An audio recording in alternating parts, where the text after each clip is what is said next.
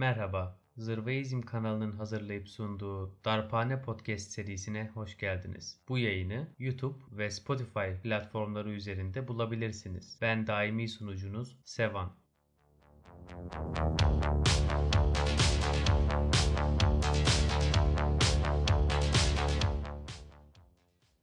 Dördüncü bölümde seninleyim. Öncelikle sen dahil Spotify platformu üzerinden yayına ilgi gösteren herkese teşekkür ederek başlamak istiyorum. Son yayından bu vakte kadar geçen sürede çalışmamanı gerektirecek kadar zengin olduğunu zannetmiyorum. Güzel bir haberim var. Bugün bunun sebebini öğrendim. Evet hem de düşünürken falan aklıma gelmedi. Fortune dergisinde yayınlanmış bir haberi okuyordum. Ne gördüm tahmin et. Sen genetik olarak zengin değilsin. Evet yani genetik olarak fakirsin ve fakirliğin kalıtsal. Ulan bir de bu eksikti dediğini duyuyor gibiyim. Sıkıntı yok. Şimdi haberi okuyunca haberi yapanların ne demek istediğini, benim ne dememek istediğimi anlayacaksın. Haberin başlığı şu. Zengin olup olamayacağınızı genleriniz belirliyor. Haber 1 Mart 2017 tarihini taşıyor. Haberi okuyorum. Güney Kaliforniya Üniversitesi, John Hopkins Üniversitesi ve New York Üniversitesi'nden bir takım bilim adamlarının 4400 kişilik 50 yaş üzeri Amerikalı bir örnek grupla yaptığı çalışma sonrasında 74 spesifik genetik markörü eğitim derecesiyle ilişkilendiren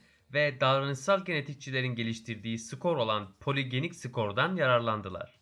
Söz konusu endeksin kişinin genlerinin niteliğini ölçtüğü varsayılıyor. Buna göre yüksek puana sahip olanların zengin olma olasılığı düşük puana sahip olanlara göre daha fazla. Üstüne üstlük daha sonra araştırmacılar kişinin zengin olup olamayacağında rol oynadığı varsayılan eğitim düzeyi, anne babanın eğitim düzeyi, gelir seviyesi gibi diğer faktörleri de incelediler. Ne bulsalar beğenirsiniz.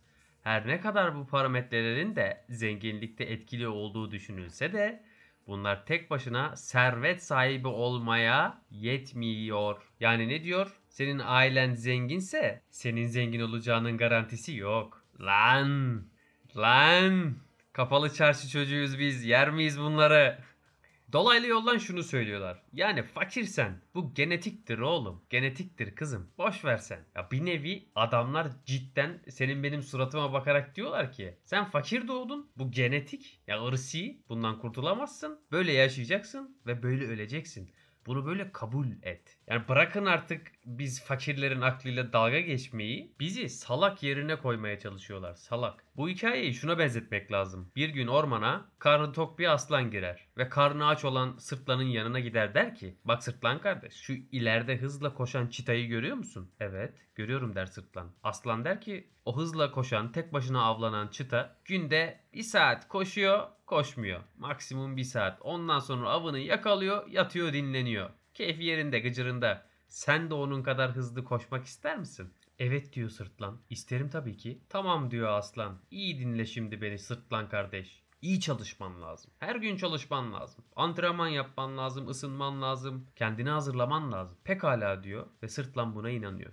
Ömrü boyunca aslanın kendisine söylediği gibi talim etse de bir bakıyor ki bir türlü çita kadar hızlı koşamıyor, çita kadar başarılı olamıyor, çita gibi tek başına avlanamıyor, karnını doyuramıyor ve sonunda aç kalıyor. Şimdi bu hikayede aslan kim? 3 yayındır bahsettiğimiz o belki ömrü boyunca hiç çalışmak zorunda kalmayan, doğuştan zengin olan erkek aslan. Kendisi yatıyor, haremi onun için çalışıyor. Peki bu hikayedeki çita kim? Senin benim toplumda, gazetelerde, televizyonlarda, internette başarılı diye gördüğümüz, başarılı diye pohpohlanan, çok çalıştığı için başarılı olduğu söylenen ki bir kısmı için gerçekten öyledir. Toplumsal figürler. Onlar da olmasa zaten fakirlerin hayallerini süsleyecek, onlara tırnak içinde ilham ve yol gösterici olacak kimseler olmaz. Peki sırtlan kim? Sırtlan benim. Sırtlan sensin. Genetik olarak dezavantajlı olduğu için arka bacakları kısa doğan, hızlı koşamayan, çitalar gibi avlanamayan ve mecburen leş yemek zorunda kalan, başka hayvanların avını çalan ve toplu bir şekilde hareket etmeden çitaların ve aslanların yemi olan sırtlanız biz. Bize aynen bu hikayede olduğu gibi ne dediler? İşini iyi yaparsan bir gün bile çalışmış olmazsın. Peki sana bir soru. Çalıştığın şeyin iş olmaktan çıkması kimin işine yarıyor? Kimi daha çok zengin ediyor? Seni mi yoksa servetine servet kattıklarını mı? Daha da kötüsü seni beni aptal yerine koyup bunu uzun yıllar boyunca tekrar ettiler.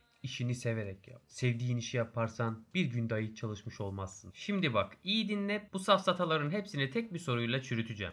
Burası çok omelli. Tek bir soru. Vicdanlara sesleniyorum. Sen, ben kanalizasyoncu olmak ister miyiz? Lağımcı olmak ister miyiz? Bu dünyada insan bokunun içinde yüzmek isteyecek birisi olabilir mi? Soruyorum sana. Evet ister diyorsan o kişi bokun içinde severek yüzer diyorsan lütfen yayını durdur. Bir aynaya bak vicdanınla yüzleş. Eğer yok Sevan kim istesin bokla pislikle uğraşmak diyorsan ben de sana şunu sorarım. Ama insan boku temizleyen bu mesleğe sahip kişiler var. Onları ne yapacağız? Heh demek ki o insanlar da ya çok muhtaç oldukları için ya da yaptıkları o işin karşılığını maddi olarak alabildikleri için buna katlanıyorlar. Katlanıyorlar diyorum. Çalışmak kadar güzel ve onurlu bir iş yokken ve bunun en büyük armağanı öyle sevdiğin işi yap makaraları kukaraları değil de verdiğin emeğin ve zamanın karşılığını alabiliyor olmakken hikayeyi öyle bir anlatıp senden verdiğin emeğin karşılığı olan ve zamanın karşılığı olan hakkı istemeni değil. Tam aksine yaptığın şeyi bir hobi olarak görmeni, bir eğlence olarak görmeni, ancak bu şekilde başarılı olabileceğini, bu şekilde bir çita gibi hızlı koşabileceğini düşünmeni istediler. Yani dediler ki zenginliğin kaynağı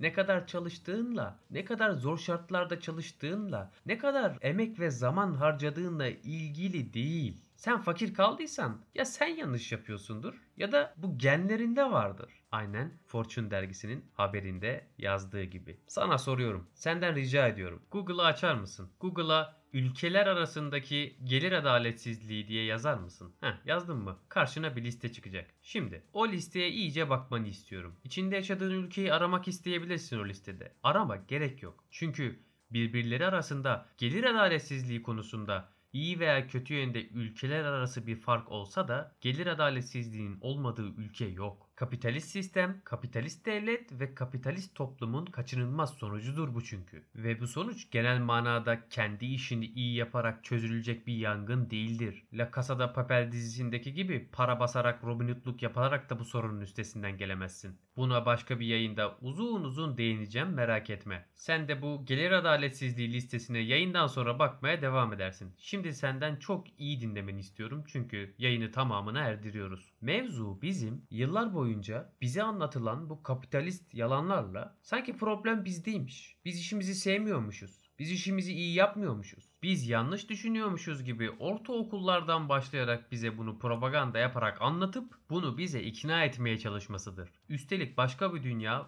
ve hep birlikte kurtuluş mümkünken.